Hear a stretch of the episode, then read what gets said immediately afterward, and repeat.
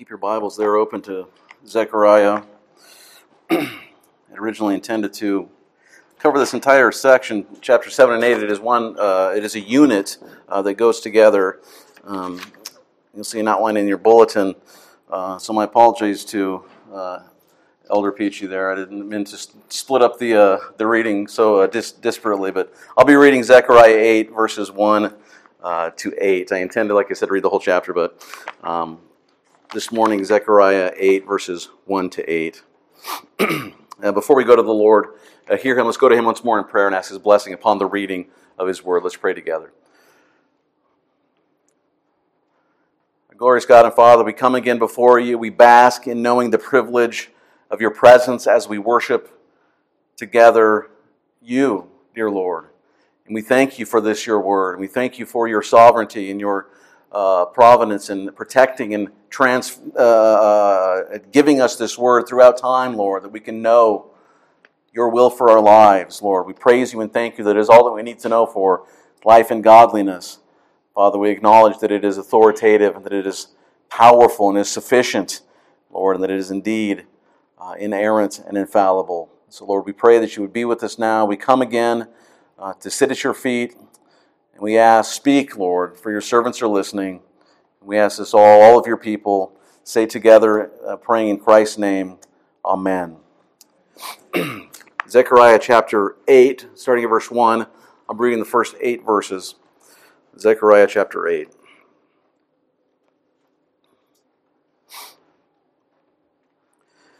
And the word of the Lord of hosts came, saying, Thus, say the Lord, thus says the Lord of hosts, I am jealous for Zion with great jealousy, and I am jealous for her with great wrath. Thus says the Lord, I have returned to Zion, and I will dwell in the midst of Jerusalem. And Jerusalem shall be called the faithful city, and the mountain of the Lord of hosts, the holy mountain. Thus says the Lord, Lord of hosts, Old men and old women shall again sit in the streets of Jerusalem, each with staff in hand because of great age and the streets of the city shall be full of boys and girls playing in its streets. Thus says the Lord of hosts If it is marvelous in the sight of the remnant of this people in those days, should it also be marvelous in my sight, declares the Lord of hosts? Thus says the Lord of hosts Behold, I will save my people from the east country and from the west country, and I will bring them to dwell in the midst of Jerusalem, and they shall be my people, and I will be their God in faithfulness and in righteousness. So, for the reading of God's word, may He indeed add His blessing upon it.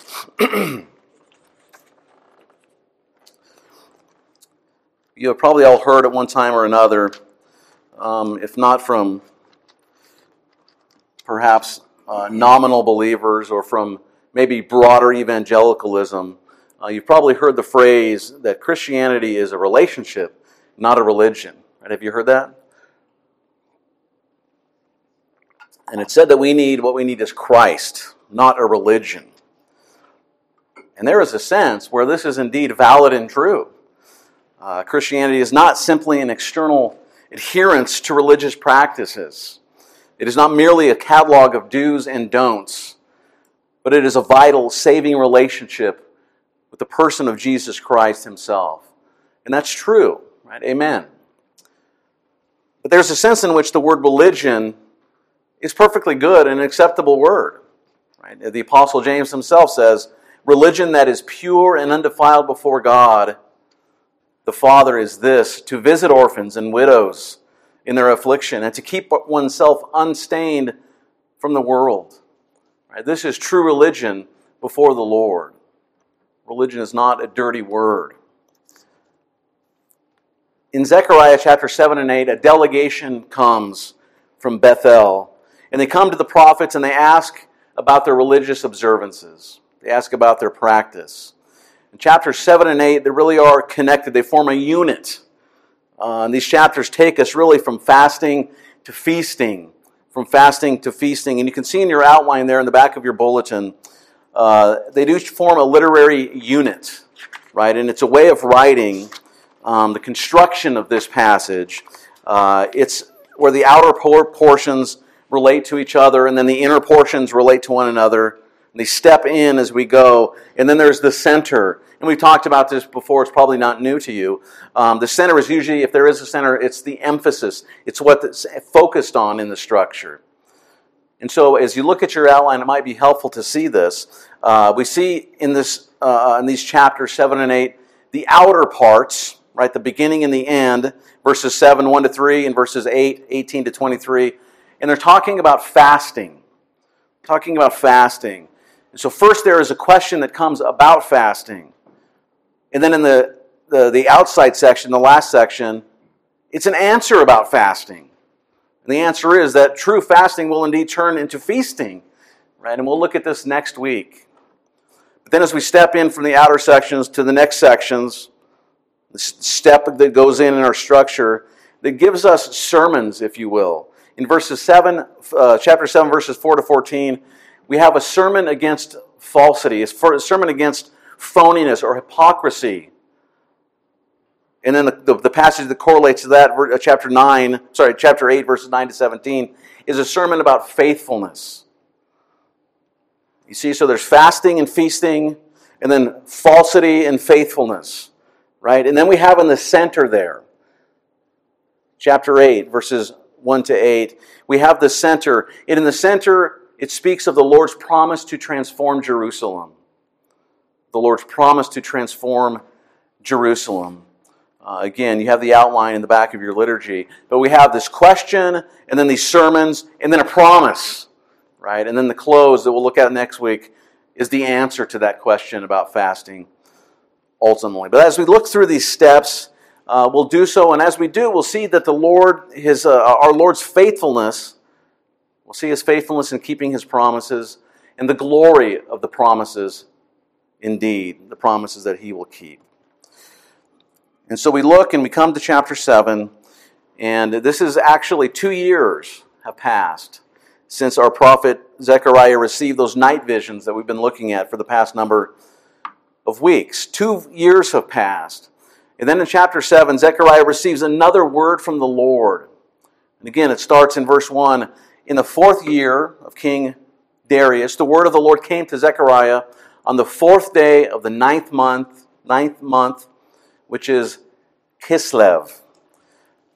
The date that is given there, it ends up being something like December of the year 518 BC. Uh, and this is how we can date these things. And we know that the work of the rebuilding of the temple started two years uh, prior, uh, and it wouldn't be finished for another two years after. And what has prompted this new word that comes, right? Well, what is the occasion for this? It was a question, again, about fasting question about fasting. And this group has, group has come from Bethel, right? Some of your some some English translations say have come from the house of God. Well, why does it say that? Well, the word Bethel means the house of God, and so sometimes it's translated uh, thusly. But Bethel, Bethel, the house of God. The group has come from Bethel. It says uh, to ask the priests and the prophets what about the practice of the fifth month fast, right? The fifth month fast. This was a fast that had arisen during the time of the exile. Um, we see in Zechariah 7 3, it says, Should I weep and abstain in the fifth month, as I have done for so many years? And so, this fifth month fast is likely started um, in the connection to the burning of Jerusalem and the destruction of the walls of the city. And then the, uh, and then the exile of the people by the armies as they're taken away from Babylon in the seventh day of that month. Uh, we're not going to read it now, but if you'd like later on this Lord's Day um, to meditate upon or to read for your edification, you can read about this in 2 Kings chapter 25. It talks about this. Uh, the, but that day effectively marked what? It marked the death of a nation. And so it would be kind of natural that they would fast and mourn for this day during their years in exile. Again, as verse 5 says, these 70 years, as we have done for these 70 years. Now that the temple rebuilding was underway, right, they were restored to the land, the construction begins, and the people wondered if they should continue these fasts. And so they ask, and they ask, and what is behind this also, more importantly, and to the point, they're asking, can we put aside this mourning? Can we put aside the mourning? Look what we're doing now. Could they look with joy and anticipation towards the new age to come that was promised to come with the completion of the rebuilding of this temple? Right? Was the glorious promised restoration of the nation soon to come? Was it right around the corner? Shall we still fast and mourn as we have these 70 years? Again, verse 3 Should I weep and abstain in the fifth month, as we have done for so many years? Well, you know, the Lord here doesn't answer directly that question, and He doesn't do so really until chapter 8. But He does address them. And when He addresses them, what does He say? He criticizes them. He criticizes them for their fasting. Right? And this is just one more place where we learn that our worship practice matters to the Lord. Right? The Lord gets to say how he gets to be worshiped. It's not a trivial thing. It's not a trite thing. It's not an unimportant thing. It's paramountly important to the Lord. Our hearts matter to the Lord. So in verse 4, we read this Then the word of the Lord of hosts came to me Say to all the people of the land and the priests, when you fasted and mourned in the fifth month and in the seventh for these 70 years, was it for me that you fasted? And when you eat and when you drink, do you not eat for yourself and drink for yourselves? Were not these the words that the Lord proclaimed by the former prophets when Jerusalem was inhabited and prosperous, with her cities around her, and the south and the lowlands were inhabited? This is the word of the Lord that comes to the people. And he criticizes their fasting. And he asks a handful of questions to what? To expose this very thing, to expose the people's lack of sincerity in their fasting, both in the fifth month fast and in the seventh month fast. He criticizes them. In some ways, they had created their own church calendar by these things. But the seventh month fast it's interesting. Again, we're not going to get into all the history of it because we just don't have the time. But it was associated with the assassination of one of the leaders of Judea, or of Judah rather, um, Gedaliah, a man named Gedaliah, a leader of Judea at the time, and he's assassinated in the seventh month. And so it was observed to commemorate the failure as well of the reformed efforts in the nation. You know, the prophets came and came and came and warned and instructed them to call the people back, call the people back. And they would not. But the point for us this morning is that the fasting of the people for the fifth month and the seventh month had little to do with their hearts, had little to do with their hearts that were focused on the Lord. Their fasting had not been for the Lord, but only for themselves. And this is what the Lord calls them out for in this passage. They had gone through the religious motions, right? The religious exercises. But their hearts were not there. Their hearts were not there.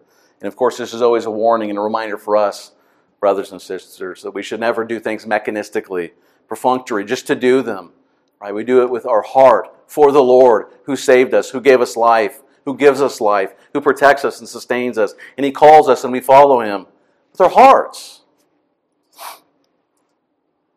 Their uninformed their unreformed hearts, right, not listening to the warning of the prophets before them, they were revealed how? They're called out for their practice of injustice and oppression and exploitation. And so, authentic, sincere fasting needed to be related to the weightier matters of the law, right? Not just an effort to reverse their circumstances, right? Oh, okay, Lord, you brought the hammer down on us, so we're going to give to get, right? So they wanted something. They wanted to reverse the situation they were in, not from their heart. And so he calls them out. And you know, it's interesting. There are very uh, uh, definite echoes in this passage from Zechariah to the prophet Micah, you'll recall, right? Where he had said um, that they needed to, to, to, show justice, to show kindness and mercy towards one another. They needed to uh, not to oppress the widow and the orphan and the sojourner and the poor. And they were to shun evil.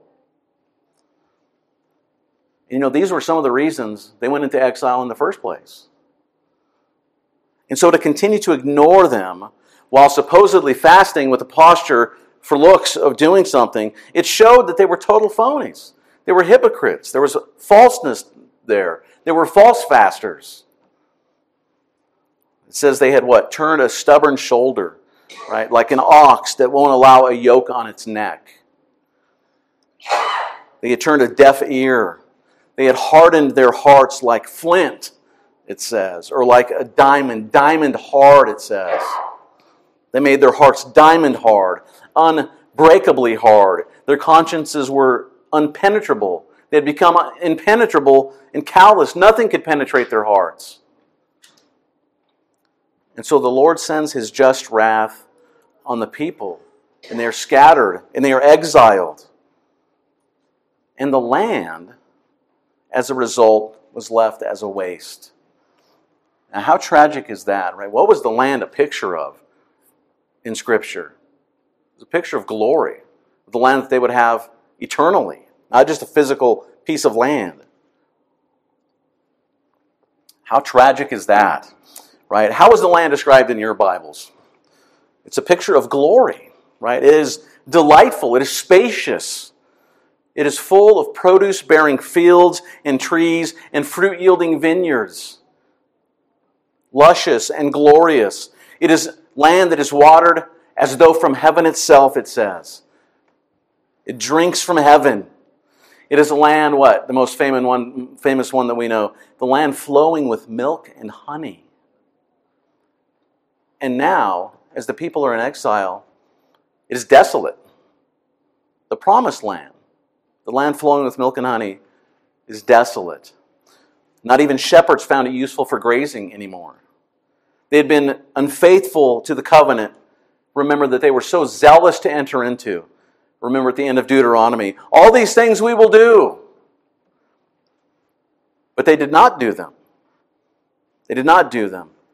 And so, like Adam, God's son, who failed and was ejected from the land, the garden, Israel, God's son, failed and was ejected from the land, the blessed, glorious land, the land flowing with milk and honey, the land now lay at waste and ruin and desolate. And so, if we take a brief sidestep, we have to mention again, because it comes up again, and it's so clear that everyone, every one of us, all of humanity is either in Adam or in Christ. Because the nation of Israel, which entered into that covenant, all these things we will do. That covenant was originally given to Adam and then again to Israel. And that nation did not keep that covenant. And it all pointed to the fact that they could not and did not do it on their own for and of themselves. They broke that covenant. They violated the terms of that covenant. And they suffered the sanctions of failing to keep that covenant, the curse sanctions. And it drove home that critical point that they needed what? They needed one to come who would keep it on their behalf. And it hammered home the point that they were full of sin and in need of a Savior. And that if that covenant was going to be kept, God would have to send one who would keep it for them. And that's exactly what we find happening in Christ Jesus, right? He is the covenant keeper. And even we today, even you here today, you either standing in your own righteousness before the Father who is in heaven or in the righteousness of Christ. You are either in Adam or in Christ. And I pray for all of you here today, and even those who are listening or watching, that you will flee to Christ and find hope where hope alone is found, and that's in Jesus Christ.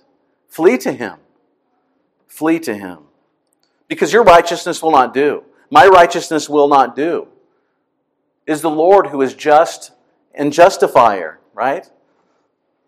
If you're in Adam, you are still in your sins, and Scripture says what? God's wrath abides on you if you are in Adam. But if you're in Christ, oh, there is freedom and life and peace and forgiveness. Flee to Jesus for life, dear friends. Flee to Christ. And so there's this question about fasting that comes. And then a sermon against the phoniness, the false fasters, the false hearts of the people. And then we move into this middle section, this glorious middle section of this chiasm, is the, what the literary uh, device is called a chiasm. There's a stair step into the middle. It's, it's an inclusio structure. And that centerpiece is chapter 8, verses 1 to 8. And the central passage is the emphasis and the focus of these two chapters.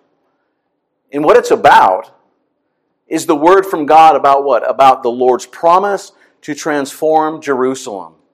His promise to transform the city of God. And of course, this has implication, it's pointing to something else. Again, not just to that land and that structure and those people and those walls, but it's a promise to transform the church, the people of God. Right? So listen to this section, Zechariah chapter 8. It says, And the word of the Lord of hosts came, saying, Thus says the Lord of hosts, I am jealous for Zion with great jealousy, and I am jealous for her with great wrath. Thus says the Lord, I have returned to Zion and will dwell in the midst of Jerusalem. And Jerusalem shall be called the faithful city, and the mountain of the Lord of hosts, the holy mountain. Thus says the Lord of hosts Old men and old women shall again sit in the streets of Jerusalem, each with staff in hand because of great age. And the streets of the city shall be full of boys and girls playing in the street in its streets. Thus says the Lord of hosts if it is marvelous in the sight of the remnant of, the, remnant of this people in those days, should it not should it also be marvelous in my sight, declares the Lord of hosts? And then listen, he says, Thus says the Lord of hosts, Behold, I will save my people from the east country and from the west country, and I will bring them to dwell in the midst of Jerusalem, right where he just said he would dwell. And they shall be my people, and I will be their God in faithfulness and in righteousness. Wow, what a glorious promise. What a glorious, glorious promise. Glorious indeed. And we look at this and we see and we remember and we're familiar with the wonder and awe of these promises. What a joy and benefit we have to have all of the Lord's word to us, all of special revelation given to us, all that He would have us to know. What a joy, what a benefit, what a blessing. And we know, having this full revelation, that these divine, covenantal, historical threads that we can pull, and they go all the way through His Word. God's call and promise that He will be their God and they will be His people and He will dwell with them in their midst. From beginning to end, the Lord our God is faithful. Is faithful. Despite the phony fasters, despite the people's failure to show justice and mercy that they were commanded to do, despite their punishment of this, even though the Lord remains yet jealous for Zion, passionate, concerned, zealous, he remains jealous for her and he promises to return and to renew her. Zechariah 8 2. Thus says the Lord of hosts, I am jealous for Zion with great jealousy, and I am jealous for her with great wrath. Right? This just echoes the beginning part of this whole uh, of, of Zechariah, chapter 1, verse 14. Remember the very beginning, he says, So the angel who talked with me said to me, Cry out. Thus says the Lord of hosts, I am exceedingly jealous for Jerusalem and for Zion. He's concerned He's ardent, he's passionate, he's zealous. And as we think about this, of course, we know that in one sense, uh, the Lord has already returned to Jerusalem, right? He's already returned. The people's return, the beginning of the building, the reconstruction, they show that the Lord is there in Zion. But in another sense, he has not yet returned. And his presence would not be fully felt until the future completion of that restoration right? And that's why we see in verse 3, we see the different verb tenses, even in that one verse in the text, right? We see past and we see future tense there, right? Verse 3 I have returned to Zion and I will dwell in Jerusalem, right? So we have both. When that future time comes, the city will be exemplified by what? By faithfulness and holiness. And this, of course, is picturing that glorious idyllic time to come, right? What does it say? It says that Jerusalem will be filled of old men and women sitting in the streets, and children will run and play there. This is significant.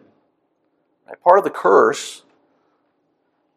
Other prophets, like Jeremiah, like Ezekiel, they'd condemn these places as unsafe and unjust and wicked. And they declared these places to be places of destruction and ruin at the foreign enemy's hands. But now, here in Zechariah, there's this promise. There's this promise of the transformation of the city. It is the reversal of that curse, right? And it's, uh, it's like in Isaiah 65, right? Isaiah 65 talks about the new heavens and the new earth. Like that, Zechariah tells of, that, of the time when together, right, the wisdom and blessing of old age, along with the vitality and energy of youth, would be seen in the same areas. I listen to Isaiah 65, starting at verse 17. It says, For behold, I create new heavens and a new earth, and the former things shall be shall not be remembered or come into mind, but be glad and rejoice forever in that which I create. For behold, I create Jerusalem to be a joy, and her people to be a gladness. I will rejoice in Jerusalem and be glad in my people. No more shall be heard in it the sound of weeping and the cry of distress. No more shall there be an, an infant, an infant who lives but a few days, or an old man who does not fill out his days. For the young man shall die a hundred years old, and the sinner a hundred years old shall be accursed. They shall build houses and inhabit them. They shall plant vineyards and eat of their fruit. Oh, the glory of this promise. Right? This sounds like something right out of the book of Revelation.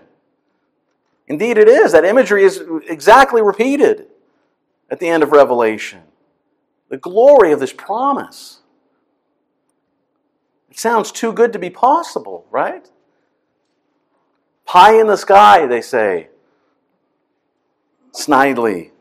Right? was a well known professor uh, at Westminster, California, who used to say about this, right, this really at times rude, dismissive comment about the glorious promises of heaven being just pie in the sky. He was known to reply with an imaginary handful of a slice of pie, and he would say, Give me more, more, give me another bite of that pie. And that's it, right? May we never limit the wonder, indeed, the wonderful and amazing promises of God to merely this physical temporal planet. Right? May we never limit it to that. Oh, there's so much more, so much more glorious, more life giving, life enriching, passion filling. And oh, how they have implications for our lives right here and now. The truth of the eternal pressing in today to our lives today. Because those promises are true, and they are. Oh, what a different life I will live. Oh, what different lives you would live. You know, we struggle and we fight against our bent and drive towards sin and sinning in our lives. But you know, what the Lord tells us in His Word is true. It's true when he says that those who belong to him are new creations and we're freed from sin. You know this, right? It's not new to any of you. If you are trusting in Jesus as your Lord and your Savior, then you have indeed, God tells us in His Word, died to sin. You've been crucified with Him. You've been raised to walk in newness of life. Romans chapter 6. You are freed from sin. Wow. Isn't that amazing? Incredible. Uh, then why do I continue to sin and sin and fail? Because the battle of our Christian life rages until glory. It is a life of warfare, spiritual warfare. And we are called to what? To trust the gospel, to transform us, to grow us, to trust what he says is true, to trust the gospel, to renew and to build us and strengthen us. We are called to believe and to trust and to press into the life of Christ, to press into Jesus, to flee to him, to trust Him when He says about us that we have died and our lives are hidden with Christ in God. Do you believe that? Believe it. Colossians 3 says it. You better believe it. It's true. Believe it, brothers and sisters. Trust, love Him, live for Him by His power. Plead with Him that we, we would give you trust and faith and surrender to Him. Oh, how He loves His people. How He loves you. He will grow you. He will answer those prayers if you plead with Him, if you go to Him and you flee to Him. Well, the people in Zechariah's time, they had imagined the wonder of it all. The wonder of it all. And even given their current blessings, nevertheless, it was hard for them to imagine. It was hard for them. Even as it is hard at times for us to believe and to imagine. Right? He says, Thus says the Lord of hosts, if it is marvelous in the sight of the remnant of this people in those days, should it also be a marvel be marvelous in my sight? The Lord is the God of the impossible, of the miraculous. Right? He brings substance out of nothing. He forms and he fills and he orders that substance. He gives even barren wombs children in their old age. And on and on and on. Nothing is too far, too hard for this God who made the heavens and the earth. It is the same God He's the one who could complete what he promises, right? He promises. And he can gather his exiled people dispersed throughout all the lands and nations, and he can bring them back home to the city of God, to Jerusalem. In verse 7 says, Thus says the Lord of hosts, Behold, I will save my people from the east country and from the west country. And what is he doing? What is his motive for doing this? Well, the motive for this comes ultimately from the Lord's faithfulness and his commitment to the covenant that he'd entered into with the people. His covenant faithfulness. Why did he do that? Out of his mere love, out of his mere good pleasure and his love for his people. But he's faithful to the covenant. Right again, listen to, to Zechariah 8 8. And I will bring them to dwell in the midst of Jerusalem, and they shall be my people, and I will be their God in faithfulness and in righteousness. Right? And this relationship would be established by the Lord cleansing his people of their defilement. Right? I'm going to read a handful of texts. Uh, you don't need to try to flip to them, but I'll give you the, the verse. You could read that later, perhaps again. Fill your Lord, fill the Lord's day up with the Lord's word. It's a glorious thing. You'll be blessed by it. But this relationship will be established by the Lord cleansing his people from their defilement, cleaning them, cleansing them. Ezekiel 11, Verses 17 and 18 say, Ezekiel 11, verses 17 and 18, of the cleansing of his people. Therefore say, therefore say, thus says the Lord God, I will gather you from the peoples and assemble you out of the countries where you have been scattered, and I will give you the land of Israel. And when they come there, they will remove from it all its detestable things and all its abominations right? His cleansing. And then Ezekiel 37 23. They shall not defile themselves any more with their idols and their detestable things, or with any of the transgression, their transgressions, but I will save them from all the backsliding in which they have sinned. And I will cleanse them, and they shall be my people, and I will be their God. Over and over again. What a wonderful promise of cleansing from the Lord. He'll cleanse them. And he will also give the people a new heart. Right? Jeremiah 24 7. Jeremiah 24 7. I will give them a heart to know that I am the Lord. And they shall be my people, and I will be their God. For they shall return to me with their whole heart. Ezekiel 11 19. And I will give them one heart, and the new spirit I will put within them. I will remove the heart of stone from their flesh and give them a heart of flesh. Right? the same thing that he repeats uh, Ezekiel in Ezekiel chapter 36. A great exchange, a heart of stone for the heart of flesh. Glorious, a new heart. The Lord would cleanse them. He would give them a new heart. And he would press his law on their hearts so that they would walk in his ways and obey his commandments. Ezekiel 11:20 That they may walk in my statutes and keep my rules and obey them, and they shall be my people and I will be their God. Jeremiah 31:33 But this is the covenant that I will make with the house of Israel after those days declares the Lord. I will put my law within them and I will write it on their hearts and I will be their God and they shall be my people. Oh, the glory of the promises of the Lord. Again and again. It's as if He wanted us to remember these things, right? And get them into our bones and scratch them hard into the hard drive of our memory. And what a wonderful promise, what a wonderful thing it is that you, you who trust in Jesus and love Him and live for Him, you are part of these promises. You.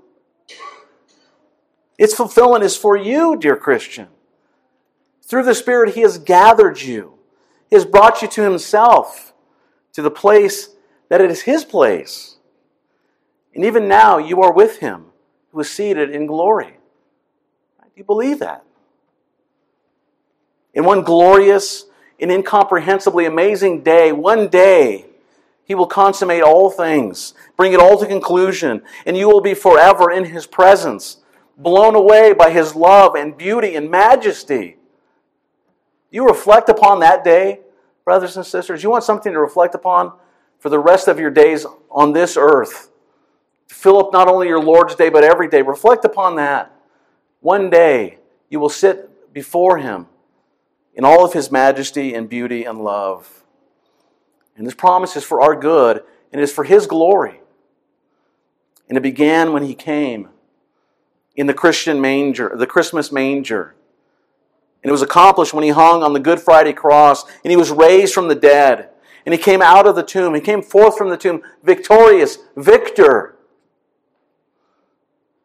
king of glory and of life. Oh, the promise. It should enliven you, brothers and sisters. It should give us great joy and comfort in our lives. We with him and he with us forever and for always. Oh, dear people, brothers and sisters, let us give him praise. Let us give him praise even as he prays for you and guards you for himself and guards glory for you. It is your inheritance, it's guaranteed. It is glorious. And let us remember and embrace the promises of God. He will transform you completely after the image of his beloved Son, even as the Spirit, even now, is transforming you, even now, day by day by day. And so let us rejoice. Let us be glad. And let us tell others where life is found. It's in this King, priest, our Savior and Redeemer, Jesus Christ. And live, dear friends. Live your lives in gratitude for this Jesus. You are free all you saints, you're free to love your King and even to love the unlovely. Because you were once unlovely, and the King loved you. May the outside world, dead and dying as it is, may it see Jesus, may it see Jesus reflected in your life, in you, as you love with the love that you've been loved with, the love of Christ which gave you life.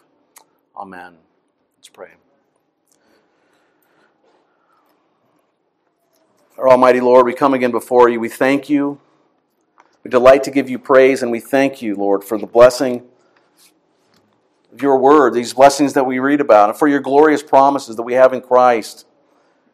We pray now, Lord, that you would apply these things to our hearts, that you would stir up our zeal and love for Jesus, zeal for our own personal holiness. Lord, we, we pray that we would surrender to you as you continue to transform us and to change us. We thank you and we praise you, and we ask all of this in Christ's name. Amen.